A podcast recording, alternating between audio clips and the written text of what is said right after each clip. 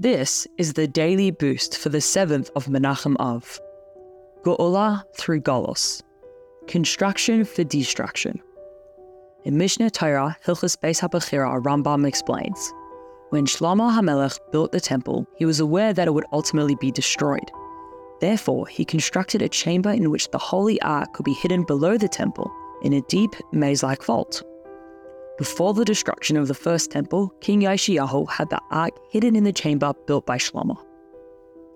Rambam emphasizes that Shlomo originally built the temple knowing that it would be destroyed.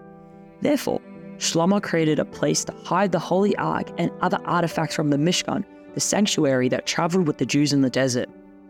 This underlines the continuity between the temples. The external building was destroyed and rebuilt, but the essence of the temple, the Holy Ark, remains to this very day.